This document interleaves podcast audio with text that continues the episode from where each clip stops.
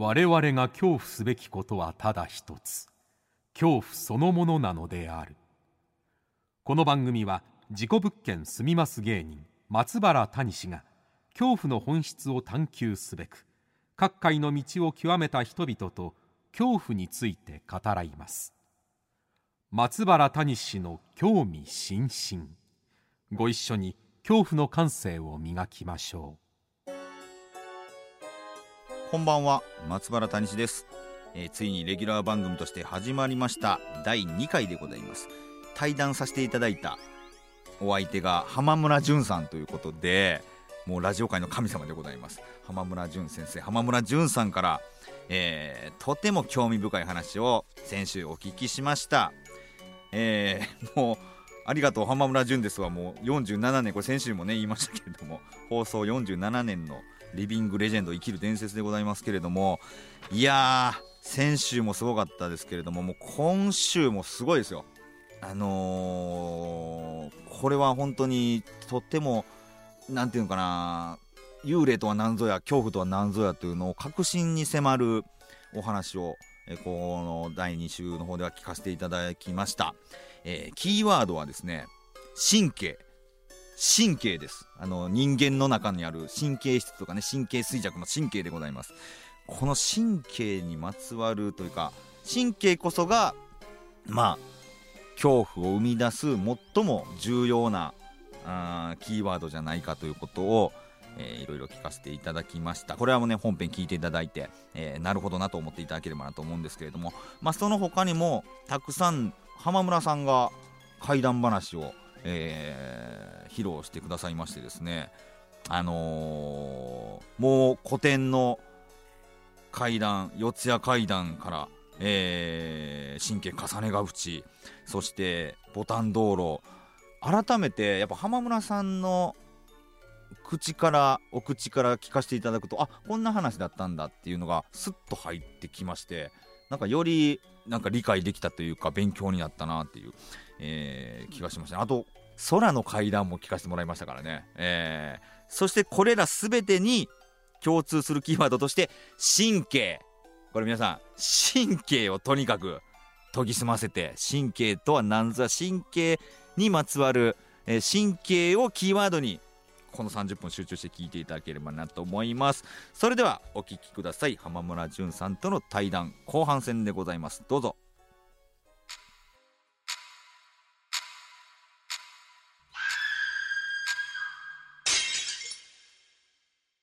さあ先週に引き続きまして今夜も浜村淳さんと恐怖について語らいたいと思っております、はいよろしくお願いします。ということで、あのーえーはい先週三遊亭園長というね名人中の名人で、はい。怪談ばっかりやない、うん。文七もっといというような、はい。いまだに上演いたします人情話、はい。それから芝浜の川財布というね落語にもなりました、面白い話も作った人です。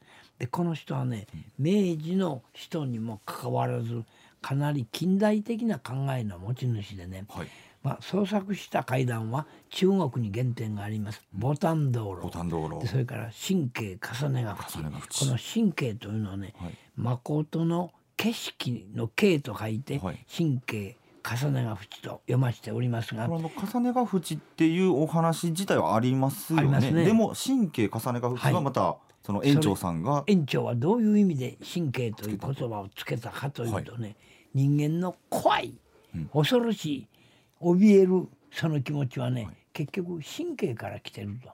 神経。わかりますね。人間の感情の一つに神経というものがあって神経質な人やなとか。神経質の神経。そうですね、はいはい。あの恐怖はもともと人間の神経から生まれるんやと、本当は怖いことも何ともないのに、はい。こんな怖い話があるぞ。って怖そうに語ると人間の神経にビビビビッと響いてね、はい怖い恐ろしいという感情が生まれる、はい。階段というものは所詮神経の作用やそういう考えを持ってましてね、はい。そこで重ねが縁の上に神経重ねが縁という言葉をつけた。そこからええ。つい来てたんですね。えらいもんですね。しかし明治時代ですよそれ。え誠の景色ですよねね。漢字では。そうです。だからそれは当て字というかその二つの意味をええ。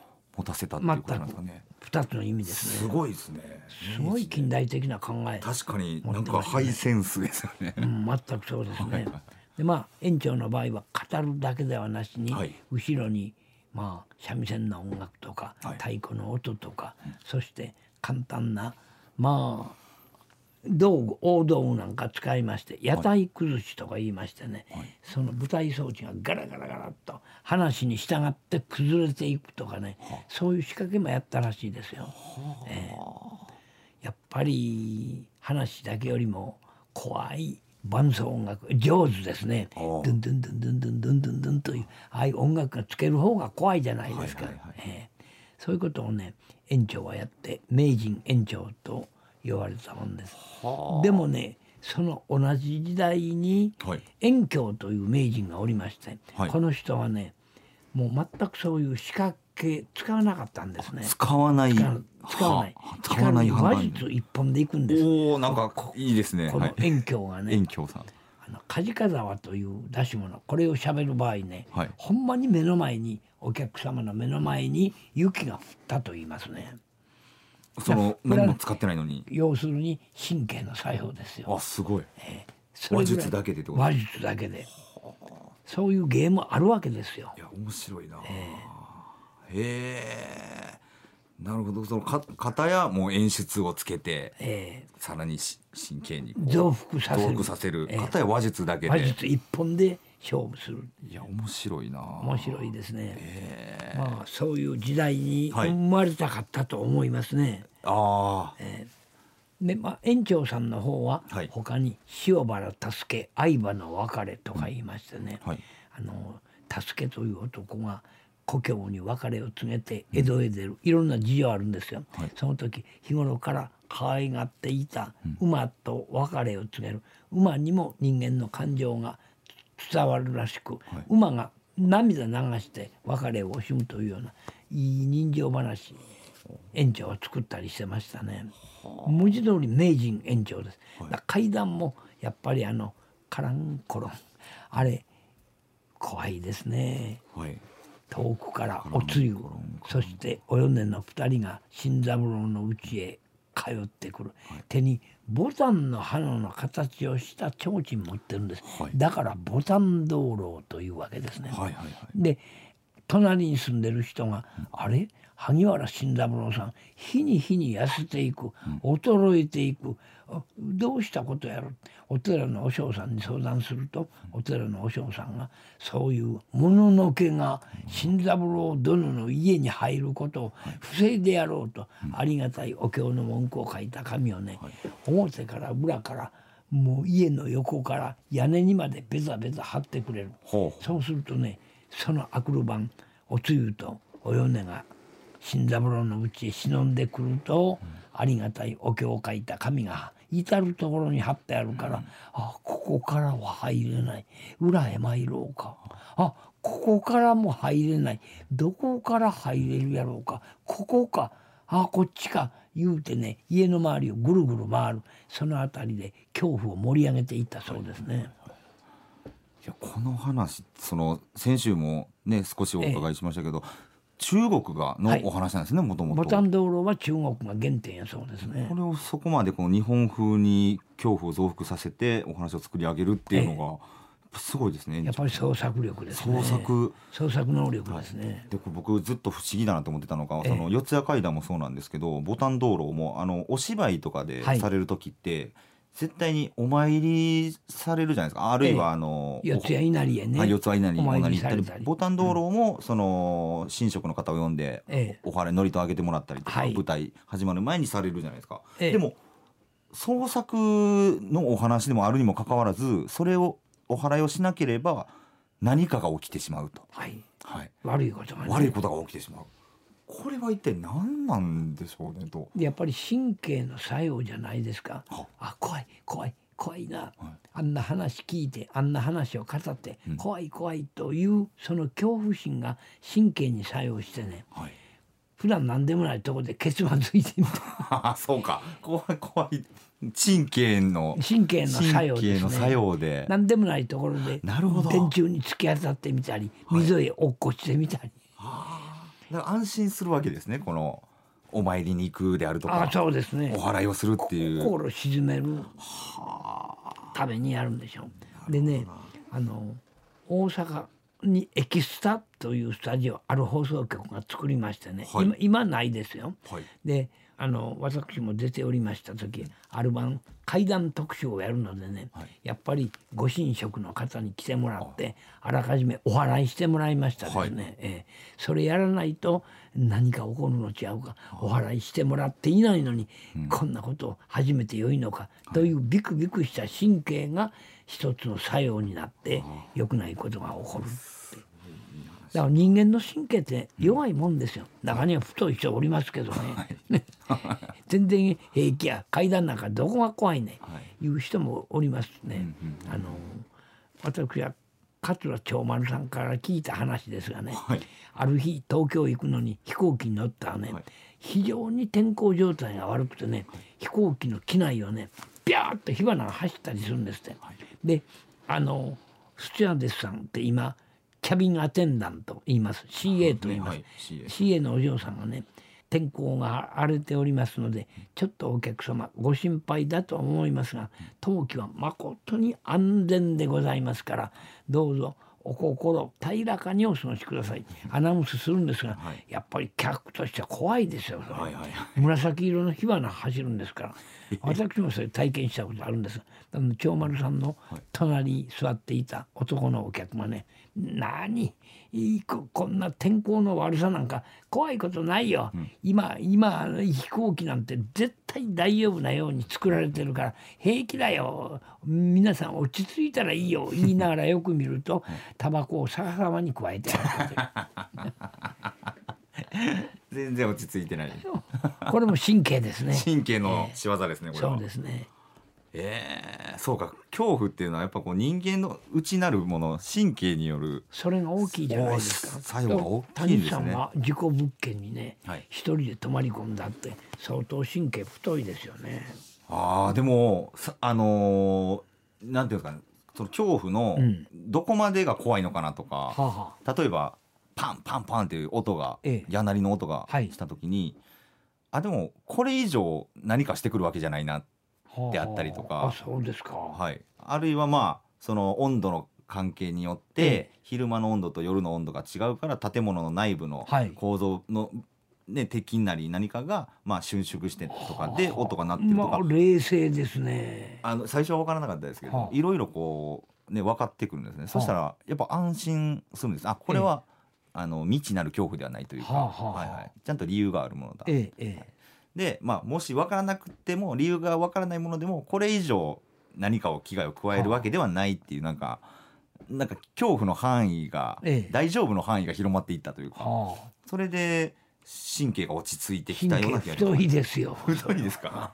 まさか幽霊がね、はい。自分の手でこっちの首絞めるそこまでやるわけないやろと はい。思えば気楽になります、ね。そうですそうです。はあ、え浜村さんはもう実際この幽霊という存在はもういると思いますか？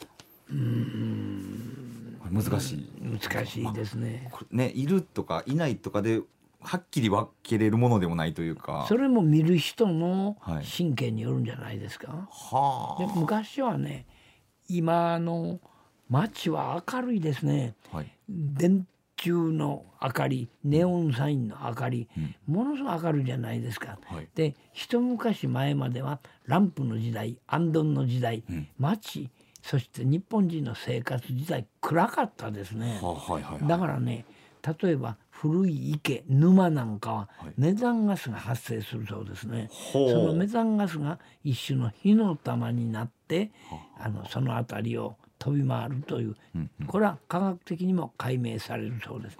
それからまあ地方行きますと田んぼ畑野原に枯れ木の枝が落ちてますね。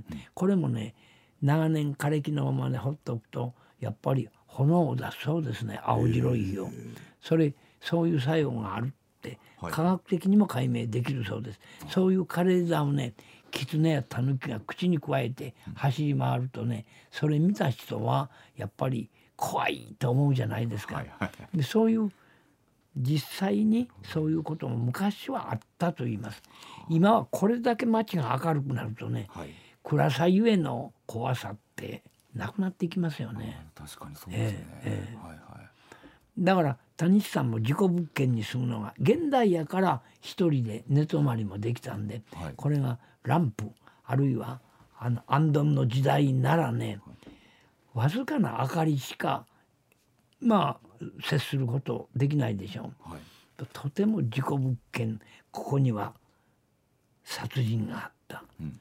この部屋には自殺があった、そこへ一人で寝ることはできないですよ。確かにそうかもしれないですうね、ん、自己物件の部屋言うても窓を開けたら街の明かりも見えますしね。はいはい。それから一歩表へ出ればネオンサインも輝いてますし。避難できる場所があるっていう安心感もあるそうんですよね、はい。近代という強みがありますよね。ああなるほどな。だから僕、まあ、心霊スポットの探索とかも夜中に行ったりするんですけど、はあはえーまあその街の中にある心霊スポットとかってそんなに怖くないんですけど、はあ。やっぱり山の山。山自体がスポットになってるっていうのは、しかも車じゃなくて徒歩で行った時とか、逃げ道がないっていう時はやっぱ怖いですね。何かに会いましたか？何かを見たかという、僕はねイノシシを見ましたね。はあ、めちゃくちゃ怖かったですね。これは怖い本ですよ。当に怖いです。一人で。こんなもん突っかかってきたらびっくりしますよ。ええガサガサガサって音が鳴ったと思ったらああなるんですか？はい。うなり声を上げて。でなんか小さな光が2つ見えるんですけど、ええ。あこれ目だなってこれ懐中電灯ではあ。れはその幽霊どころじゃなかったですね。あのこれは戦うべきか逃げるべきかのこの命のえどっちの方が命助かる？え瀬戸際ですね。だから怖かったですね。山の恐怖っていうのがわからないものが多すぎる暗いはあ。暗いのと、ええましてや動き回る野生動物がいる。はい。でだから幽霊逆に幽霊が一番安全かなっていう。あ安全ですね。考えてみたら。はい、目の前ちょっと踏み外したら崖があるとかね。もうそれも怖かったですし。危ないです、ね。いやだからその明かりがない街の明かりがない文明のない場所、はい、はい、怖いですね。怖いですね。はい。ええでも現代の階段例えばはい。自動車事故とかね、はい。いろいろありますよね。はい。こっちの方が本当に怖いんじゃないかと思います。ああいやそうですね。実はねこれあんまりはい。言うわけにはいかないんですが、あはい。あの確かに聞いた話ですね。はい。語ってくれたのはある航空会社のうん。スチュワーです、今で言うとキャビンアテンダント。CA CA ですね、はい。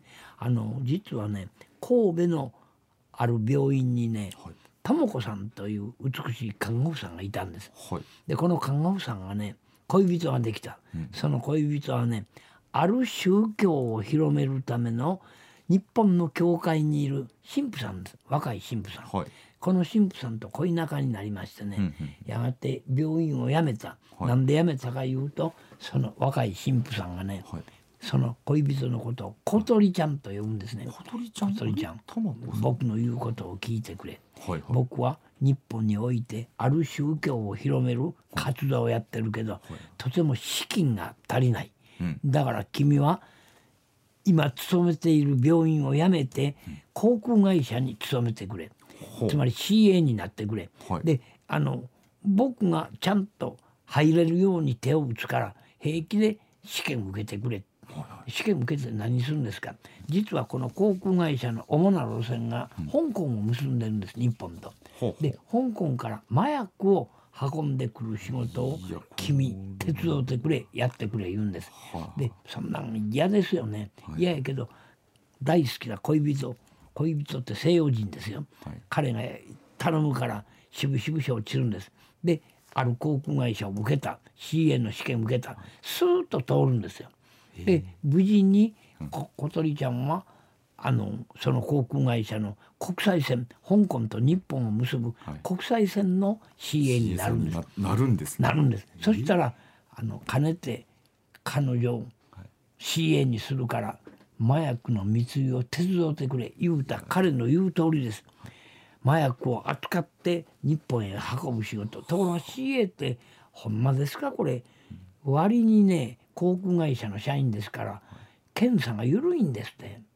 はでどんどん麻薬を運ぶ仕事を手伝うようになる、はいするとねある日バレそうになってきたんで、この宗教を広めようとする若い西洋人は、小鳥ちゃんを食事に誘い出してね、はい。武蔵野の善福寺川という川のほとりで絞め殺してしまう。うわで死体を捨てるんですね、はい。そうするとね日本の警察はすぐ真相を見破りましてね、はい。その若い宗教関係者を調べるんです、ところがね警察に呼び出された、その若い宗教関係の男性はね、一切お茶を飲まない。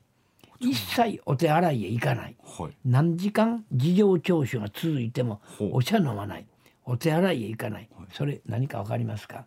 実は殺されました。CA の体内からねまあ一種の体液が発見されるんですね。するとね容疑者がお茶を飲んだりお手洗いへ行ったりするとね彼のお茶碗口つけますね、はい。湯飲み茶碗の縁に残ったその唾液ですね、はい。それからおお手洗いに行ったその一部からも殺された CA の体内から見つかったとされるものと一致するかどうかを警察は調べたんですね。で一切行かない。お手洗い行かない。お茶飲まない。でまた次こっちからお願いしたら来てください。警察へ来てください。任意聴取と言いますね。お願いしたらねもう次呼び出す前にねパーッと飛行機に乗って本国へ帰ってしまったんです。でこれはね松本清張さんがはい「黒い福音」というタイトルでかなり長い小説書いてあります。でこっから次は清張さんも書かなかった部分です。はいでここの航空会社の飛行機に乗ってね、香港へ行ったり外国へ行ったりする CA が真夜中でも起きてる CA さんおりますよ。ほで真夜中ふっと窓の外を見ると、当時ね CA はどこの航空会社でも飛んでる最中フライトの最中振袖に着替えることになってるんです。振り袖に？え。で日本情緒を広く。味わってもらうためですね。はいはいはいで殺害されました、やがて航空会社の CA になった彼女もね振袖着るのをいつも楽しみにしてたんです。はい。で彼女が殺害されましてから、真夜中飛行機勤務している CA の一人が窓の外を見ると飛行機と並行して振袖で来た彼女が一緒に飛んでるんです真夜中の空を空中を。うはい。でもう、はあ、彼女の恨みが残っているのか、はいはいもう CA 一同が、まあ、夜中ですから、そんなみんな起きてるわけやないけどはい一、人か二人は起きてますよね。その起きてその姿を見た人がねもう恐怖に怯えてこの階段を語り広めていったと言いますね。そういう話は雑誌が書いたことあるんですよ。雑誌が。ええ、で私もね実際 CA の一人に聞いてみたんですが、はいあその話は聞いているあ自分は体験してないけど聞いている、確かに空の階段として語り伝えられているとは言いましたね。すごい。空の階段初めて聞きました僕。で飛んでる飛行機から真夜中窓の外を見ると真っ暗ですよね、はい。カーテン閉めてる窓もありますが、はい。真っ暗。もうただただ黒い黒い闇が広がってる、その闇の中に振袖を着た CA がねあのスピードの速い飛行機とはい。並行して空を飛んでるなんてこれすごい階段やないですか。すごい階段でもう思いつかないですそんな階段。思いつかない、はい でもこれも言うてみれば身も蓋もないけど、うん神経の作用じゃないですかそれね。思いました僕も。はい。あの雲の形がね、夜夜空でも雲はまあ白いからあ確かに夜でも見えますね。見えますね飛行機からはい。雲をそんな幽霊と見間違えたんじゃないかと思ったりするんですね。わすごい現実的ですね。ああまして四谷階段となりますと、うん。民谷伊右衛門妻が病気なんです。お岩という名前で、はい。ところが隣のうちが非常に裕福な武士の家で、そこの武士の家武家の娘とそうして隣の民谷伊右衛門と結婚させたいと、はい。その武士思うんですね、ところが伊右衛門にとっていい話なんです。もともと浪人ばっかりの暮らしで収入がない、うんうん。するとね暮らしも貧し貧しいんですね、そこへ持ってきて妻のお岩は赤ちゃんを産むんですよ、はい。もう全く暮らしに追い詰められた、隣裕福な武士が住んでる、そこの娘と一緒になりませんかって、縁談を持ち込まれるとねその気になってしまうんですよ、はいはいはい邪魔になるのが現在の妻お岩です、だからそのおお岩にさまざまな嫌がらせをするんですね、はい。あの卓越というマッサージの仕事をする男と不倫を働いたというそんな事実はないのに疑いをかけてみたりですね、はいはい。もうついにお岩はね、髪の毛毒を飲まされたために髪の毛をすくと何本も何本も髪の毛が抜けてきて櫛に絡んでくる、そういう場面を南北という劇作家はいっぱい用意しましてね、これでもかこれでもかと仕掛けで怖がらせます。で戸板返しとか提灯抜け仏壇返しとかね、怖い場面をいっぱい用意してますね。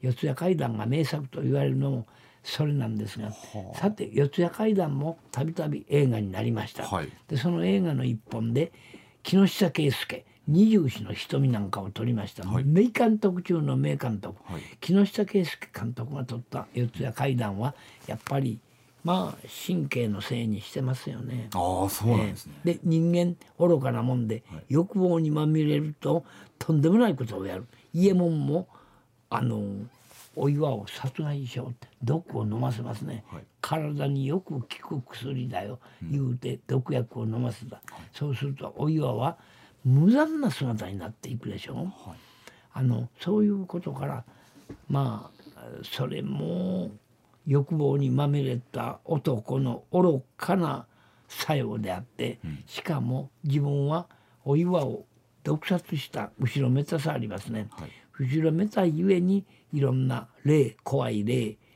幽霊を見るというような設定になっていたと思うんですけどもね。だからすごい幽霊とは何なのかっていうのが昔の方がもうすごいつ突き止めてたというかそうじゃないかっていう。そういうことはあると思いますね。でそれをその上でさらに恐怖の作品として残していくっていうのは、だから人から恨みを買うようなことをすれば、自分の方がかえって人に恨まれて良い目を見ないということは昔から日本人の信仰としてあったようですね。いやーこれは深い話ですね。ええだから谷さんがはい事故物件に会ったりそれから幽霊心霊スポットへ行っても、今日までこうして無事にねはいもう過ごしているのは人に恨まれたことがないからなんですよ。非常に結構な話でこれは。かな ありそうだけどなそうか？はいだ 大丈夫かな？はあでも恨まれるようなことをしてたら自分の神経がまたそうですよ。びくつきますからね。はいはいはい作用して、ええ見なくてもよい幽霊を見たり見してしまう可能性があるっていうこと生ですね。き変わり死に変わり恨みを腹さでおくべきかって四谷怪談にありますね。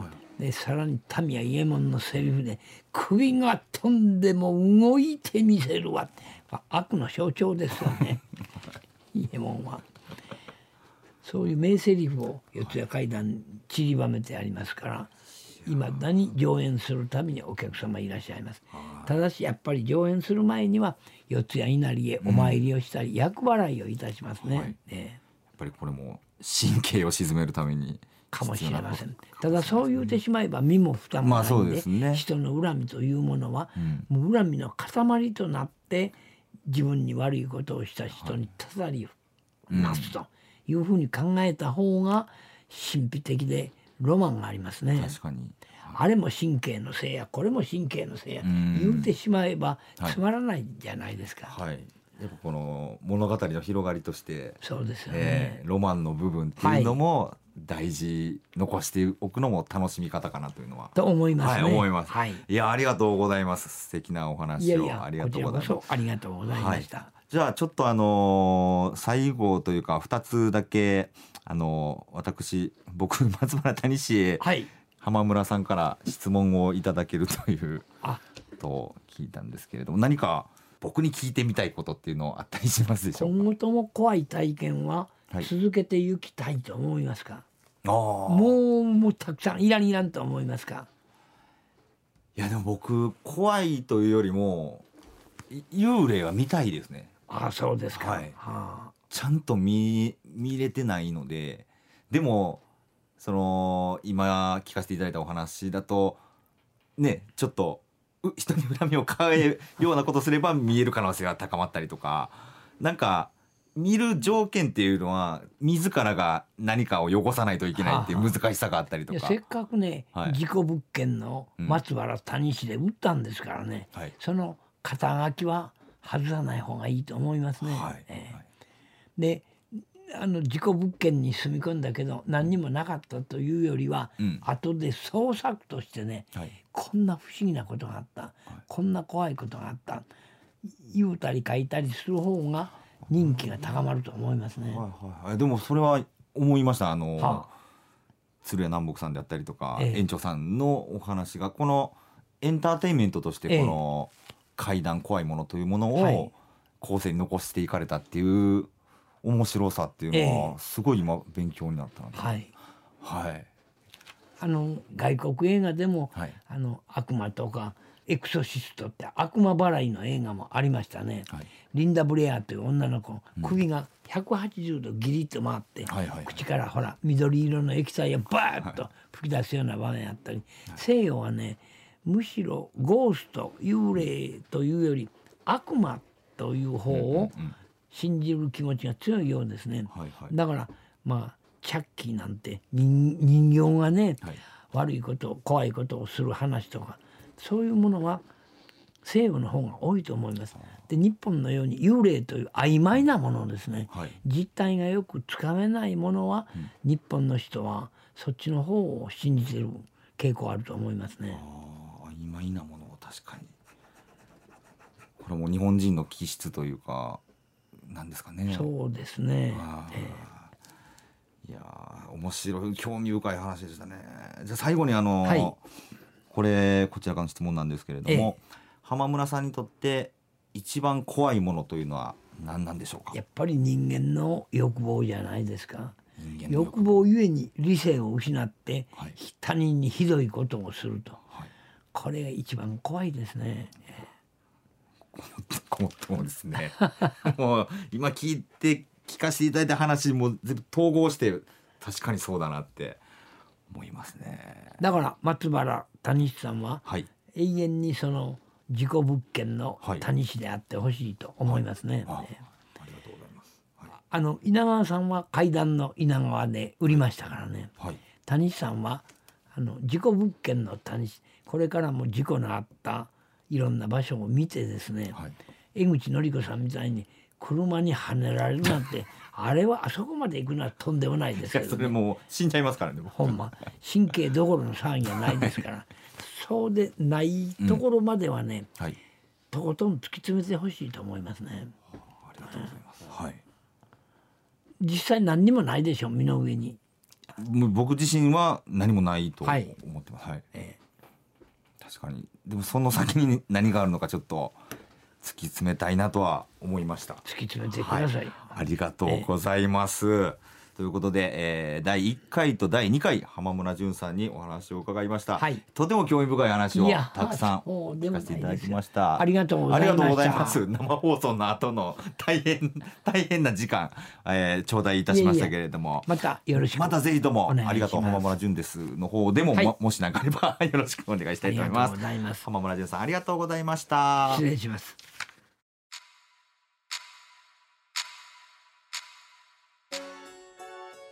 いかがでしたでしょうか、えー記念すべき第1回第2回のお相手浜村淳さんと恐怖について語らいました。いやーすごかったですね、えー今お聞きの皆さんもちょっとね胸に深く刻まれたんじゃないでしょうか。永久保存までございますよこちらはね。はい。また皆さんね YouTube でもポッドキャストでも配信されておりますんで何回でも聞いていただければなと思います。えー来週はどんなゲストが一体来るのかこれもねまたおおこの方が来られましたかっていうのを、えー皆さんの期待に、えー添えたいと思いますのでいや期待を裏切りたいっていうのもありますね。どんなゲストが来るのかぜひお楽しみにしておいてください。そして恐怖の感性をどうぞ磨いてお待ちください。さてこの番組は Twitter と Instagram そしてホームページも開設しています。収録の模様や今後の予定などどんどんアップしていきますので、えー、ぜひフォローの上チェックしてください。お願いします。フォローよろしくお願いしますね。ということで、松原大臣の興味津々、今宵はここまでです。皆様どうかお元気で、さようなら。